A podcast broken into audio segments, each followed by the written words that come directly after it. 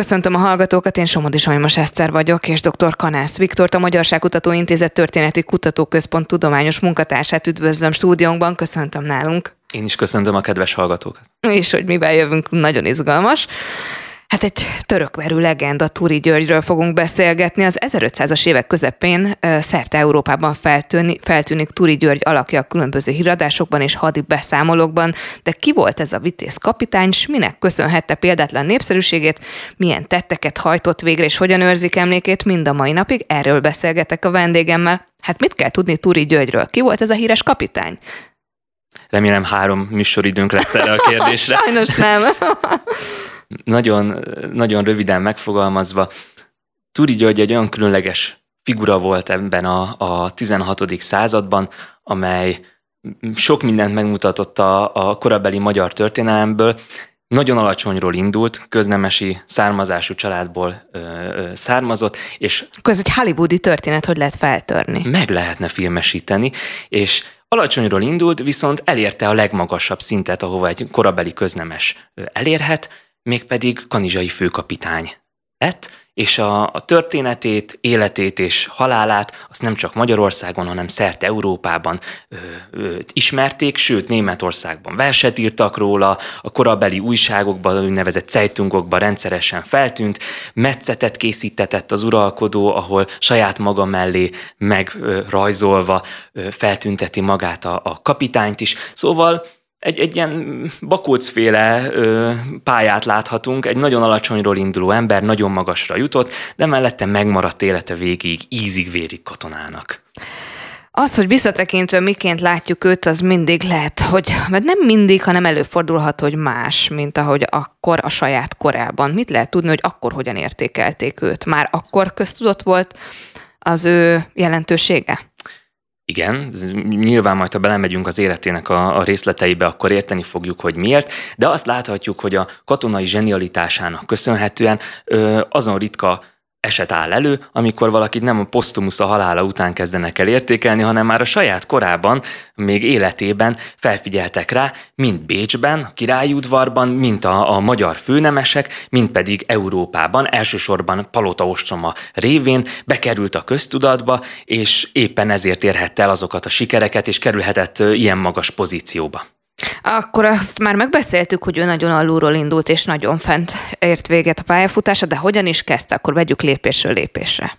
Úgy, ahogy egy megszokott késő középkori, korolykori kisnemesi családnál szokott lenni, nem tudjuk, hogy mikor született. Valamikor 1519 körülre tehetjük mindezt, és kicsit patetikusan fogalmazva azt mondhatnám, hogy a, a végvidéki élet volt az ő iskolája, azaz írni-olvasni nem tanult meg, de erre nem is volt szüksége egyébként. E, ennek hiányában is nagyon jól el tudta látni a, a feladatait. Hond vármegyéből származott, ez a közép- és kistúr településekről, és tulajdonképpen 1540-es években tűnik fel először a forrásokban, legalábbis jelenleg ezt tudjuk, ekkor Várdai Pál Esztergomi érseknek a lovas főlegényeként szolgált a Sági várban, majd ugye 52-ben foglal el a, a, az oszmán hadsereg, és ezt követően pedig első Ferdinánd magyar királynak a, a szolgálatába áll.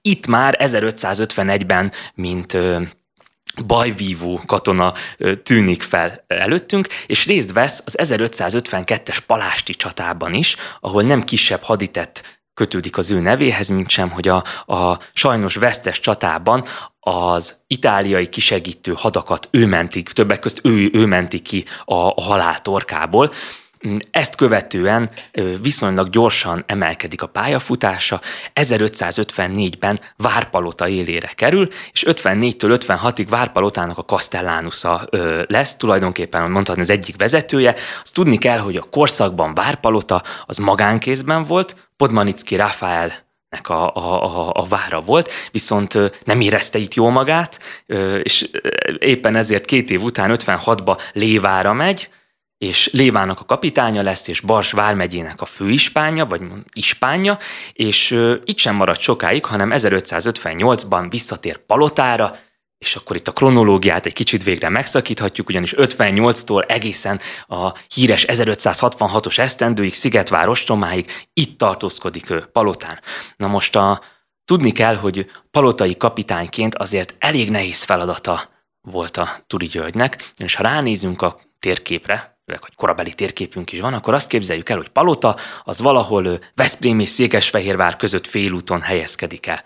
Most a probléma ott kezdődött, hogy mind Veszprém, mind Székesfehérvár 52 után, sőt, hát Veszprém 52 után Székesfehérvár korábban oszmán kézben volt, és tulajdonképpen így beékelődött ide Várpalota, és hát Turi György egy, hogy mondjam, egy ilyen kis ö, mozgalmas ember volt, ő nem szeretett a várban ücsörögni, ez később is gyakran előfordul nála, hanem ő inkább a, a, a mezőket szerette lovon járni, és, és különböző összeütközésekben részt venni, és éppen ezért a kicsin kis, mert Palota vára azért ma is, ha megnézzük, az egy picin kis vár, a kicsin kis Palota várának az élén nagyon sok borsot tört a korabeli oszmán hadvezetés óra alá, éppen ezért itt elég érdekes módon próbálták őt többször is eltenni lábalól. Az egyik legkedvesebb fennmaradt történet, amire azt hinnénk, hogy népmesei motivum, de a másik híres korabeli kapitány Ormány Józsántól származik, hogy állítólag hm,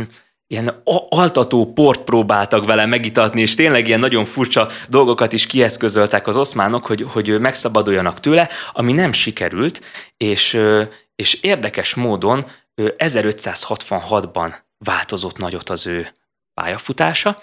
1566 kapcsán mindenki az általános iskolától kezdve megtanulja, hogy, hogy első Szulajmán szultán, vagy Szulajmán szultán nagy hadsereggel Magyarország ellen támadt, és Szigetvárnál ugye életét vesztette, és Zrínyi Miklós hősies kirohanásával beírta magát örök életre a, a, a történelem tankönyvekbe, azonban azt el szoktuk felejteni, hogy közben Dél-Dunán túltól északabbra, Balatontól északra egy másik hadjárat is kibontakozott a szemünk előtt, Ugyanúgy, mint 1552-ben, itt is, 1566-ban is a, a budai pasa a, a kezdeményező, és konkrétan itt Arszlán vagy Oroszlán budai pasa egy 8-10 ezer fős sereggel elindul Várpalota ellen.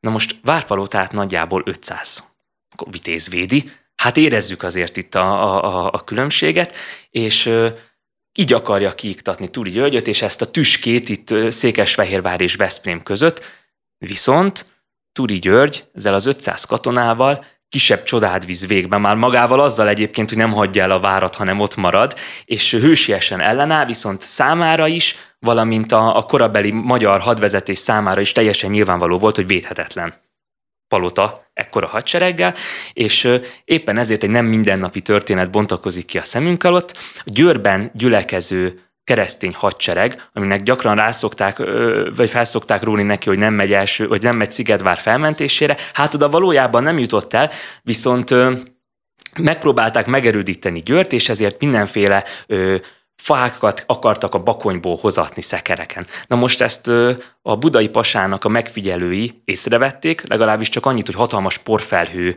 látszódik ott a, a, a távolban, és azt hitték, hogy ez a felmentő sereg, ami győr alatt táborozik, és tulajdonképpen a, a, a szekeres parasztokat nézték a felmentő hadseregnek, és elmentek a, feladták az ostromot, és tüzérségük javarészét otthagyva Arszlán Pasa elvonult palota alól, Ö, Szerencse is kell. Igen, Arsznának nem volt szerencséje, hogy Sejem zsinórra jutalmazta Szulajmán később ezért a, a haditettért, viszont Turi György így tulajdonképpen sikeresen megvédte a várat, és nagy dolog az volt, hogy ezt követően a keresztény hadsereg az nem elégedett meg, jó, akkor megvan a várpalota, megvédtük, és akkor mehetünk haza, hanem, hanem egy ellentámadásba indult, és többek között visszafoglalták Veszprémet, Veszprémnek a várát, és viszonylag komoly hadműveletek zajlottak itt, miközben délebbre, ugye láthattuk, hogy Szigetvár élet, élethalál harcot vív egymással. Na most Túri Györgynek ez a palota megvédése,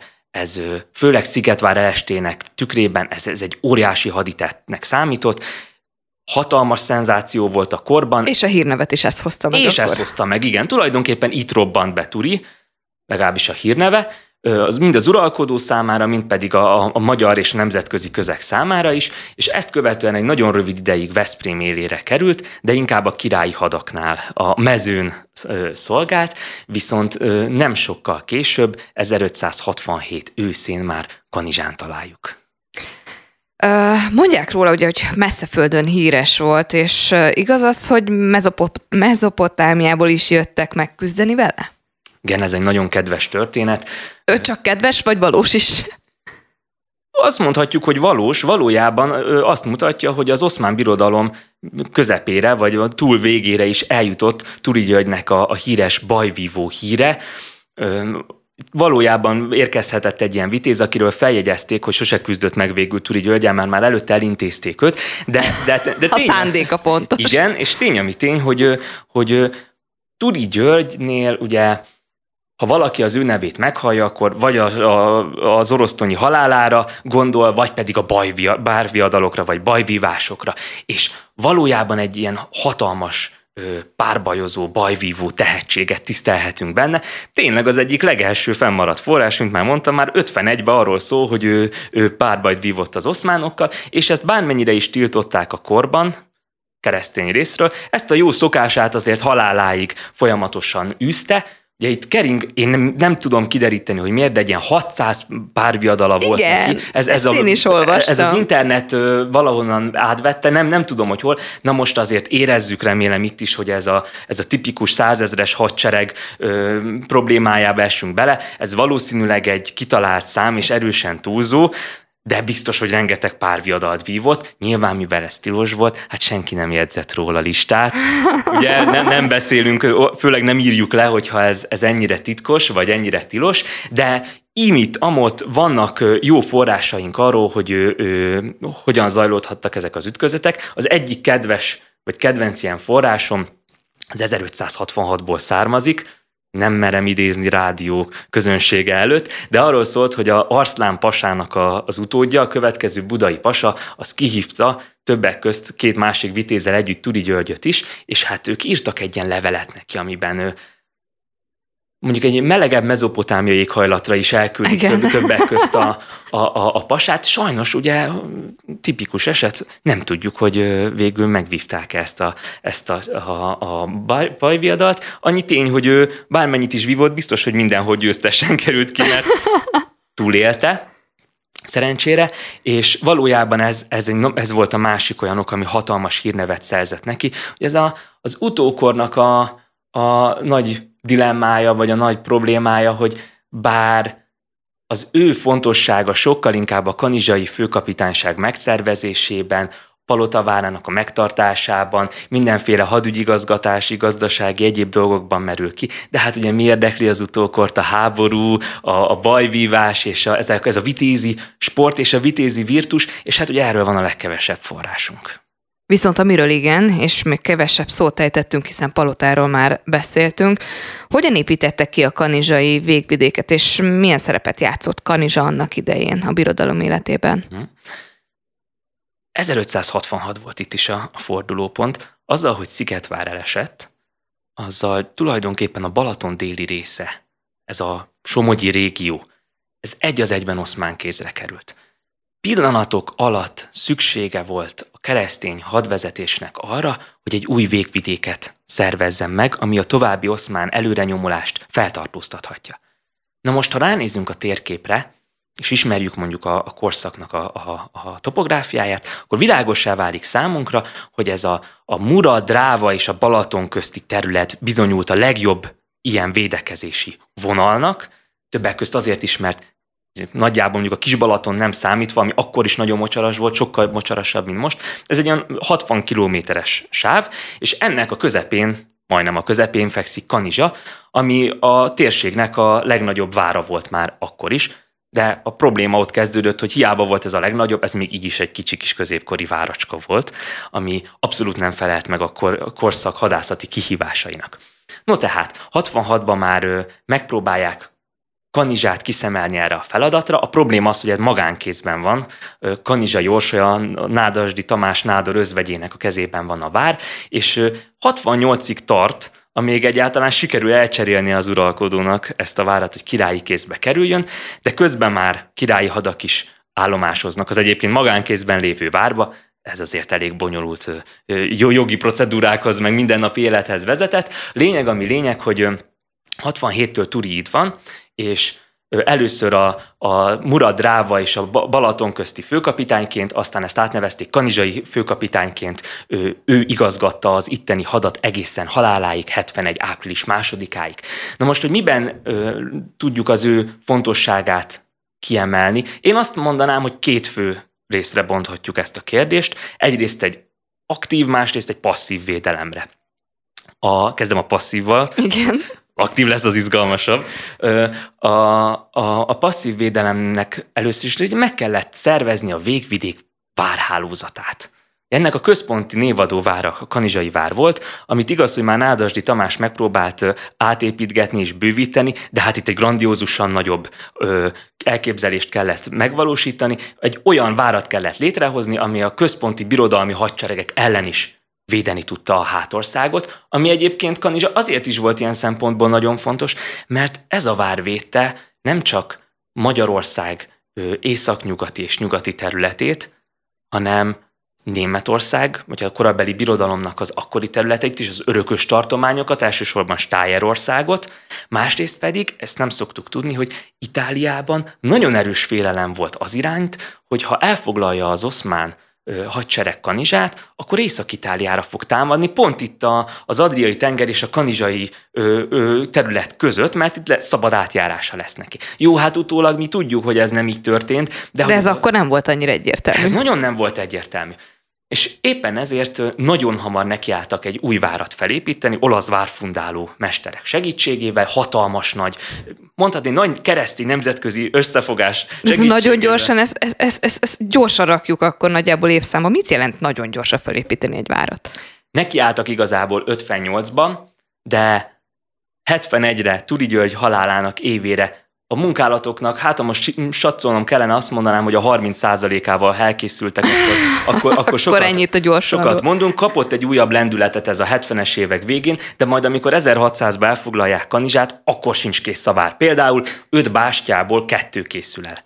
Ez nem azért van, mert nem érdekelte a Kanizsavára a korabeli keresztény hadvezetést, meg Bécsből ez, ez nem volt fontos. Ez azért van, mert iszonyatosan bonyolult volt ezeknek a megépítése, hatalmas tömeg kellett hozzá, ami mondjuk egy elpusztított, pusztulásban lévő végvidéken elég nehéz összeszedni. Másrészt anyagialag is itt egy nagyon komoly áldozatot kívánt ez a dolog, hanem szakértelmet. Szóval, hogy, hogy bonyolult dolog volt ez, és Ennyi neki állt az építkezéseknek, de mondjuk ez is pont elég volt arra, hogy az oszmánokat adott esetben feltartóztassa, és ugye a névadó váron kívül egy csomó másik kicsinki őrséget is létre kellett hozni. Ezek ilyen elhagyatott kolostorok, malmokból, stb. létrejött picin kis pár elszállásolni tudó kis erősség volt, és ebből egy láncolatot építettek a Balaton és a Dráva között, ami elég jól fel tudta fogni az oszmán portjákat. Nyilván a korabeli határt nem úgy kell elképzelnünk, mint ma. Ez egy ez egy inkább egy határszakaszt mondanék, ami mind a két oldalról mélyen be, be tudott nyúlni a, a szomszédos területekre, és nem tudták vonalzóval meghúzni a korabeli határokat, és teljesen normális volt az, hogy mondjuk a, a kanizsai őrség az mondjuk Pécs körül hódoltatja az ottani falvakat, vagy adóztatja, és ugyanúgy mondjuk az oszmán hadvez, hadvezetésnek a, a katonái, azok messze Kanizsa mögött már Zala megye északi részét is hódoltatják adott esetben. Szóval ez egy másik határfogalom itt a, a korszakban. Lényeg, ami lényeg, hogy ennek a kiépítése már elkezdődött, és ez viszont kevés volt magában, hanem mezőre kellett szállni, Turi György különösen jól érezte magát, és az oszmán hadak nagyon gyakran betörtek a kanizsai mögötti területekre, és Turi nem maradt ilyenkor a várba, hanem ezekre rendszeresen lecsapott. Nagyon érdekes látni, hogy folyamatosan azon panaszkodnak a, a korabeli oszmán források, hogy ez a Turi György, ez megint támad, megint gondot okoz, stb. stb. De megnézzük a forrásokat, azt látjuk, hogy ezeket a, ezeket a támadásokat általában mindig az oszmánok kezdeményezték. Beszéltünk arról, hogy a párbajokról, amit lehet hallani, mennyire igaz és mennyire sem, viszont azt is lehet olvasni, hogy Túri György sikerei ellenére a felesége éhezett, és a barátai segítették ki élelmiszerrel. Igaz ez? Igen, szerintem tudom is, hogy melyik levélre gondol ilyen tekintetben. Valóban hát ha még nem is éhezett, de azt kell... Szükösek voltak a körülmények. Igen, igen, ez pont a 66-os évet követő időszakról, időszakból származik. Azt kell látnunk ezzel kapcsolatban, hogy Turi egy olyan furcsa figurája volt a korszakban, vagy a korszaknak, aki, aki nem állt neki harácsolni. Uh-huh. Ez, ez nagyon érdekes, mert a korszak végvidéki emberei... Nem jellemző. Hát nem jellemző. Valljuk be. Igen, igen, igen, és, és ezt például onnan is tudjuk, hogy fennmaradt a, a, a tárgyairól készült lista a halála után, és hát nem volt egy olyan nagyon, szóval ahhoz képest, hogy főkapitány volt, nem volt egy tehetős ember.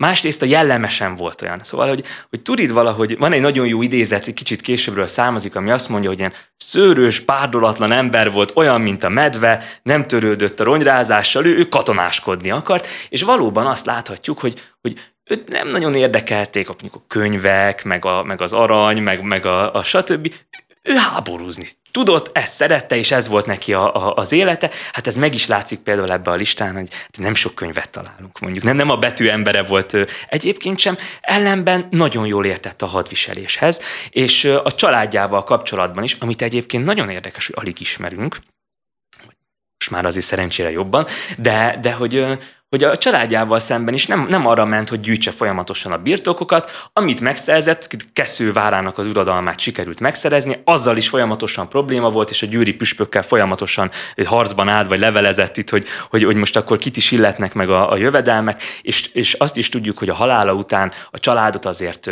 egyrészt Turi testvére, másrészt pedig mások is azért kiforgatták ebből a, ebből a kicsin kis vagyonkából is. Miért lett mégis, hát nem is, talán inkább onnan indítanám, hogy Dobó Istvánt és Zrényit mindenki ismeri, és annyira köztudott. Turi már kevésbé. Miért? sajtótörténeti pillanat következik. Ugye visszakérdezek, hogy, hogy miért ismerjük Dobó Istvánt? Mi az, ami Dobó Istvánról eszünkbe jut? Egri csillagok, ugye? Akkor hiányzik egy filmünk?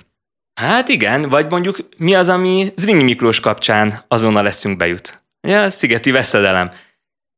Na most mi a baj? Hogy Turi Györgyel kapcsolatban nem tudunk ilyet mondani. Nagyon jól mondta, hiányzik a filmünk, nem filmesítették meg, és bár írtak róla regényeket, Jankovicsnak a hullócsillaga, aztán született korábban is, ami bár ne született volna meg alkotás, de hogy azért megjelenik a magyar irodalomban általában kézen közön, de igazából nincsen meg a, az a turi regény, vagy az a turi film, ami mondjuk átütötte volna a, a, a, azt a azt a betontömböt, ami az országos népszerűség előtt áll. Nagyon furcsa viszont, hogy a korszakban ő teljesen egyértelműen Dobó István és Zrínyi Miklós mellett áll be a honvédő háborús vitézi panteonba, és később kopik ki.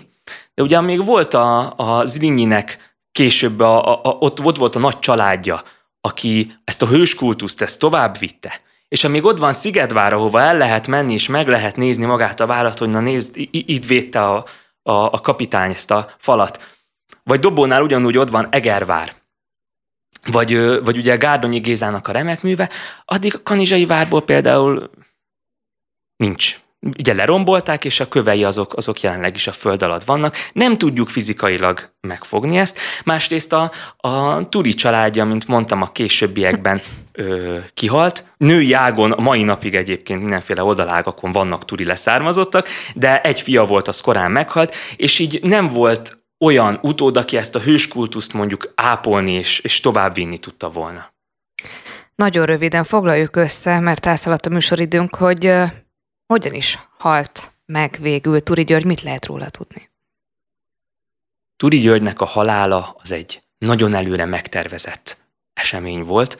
Igazából a, a Dunántúli oszmán haderő összegyűjtése után egy, egy direkt turira utaztak, valahogyan megpróbálták őt eltávolítani Kanizsa éléről is, és kelepcét állítottak neki 1571 áprilisában.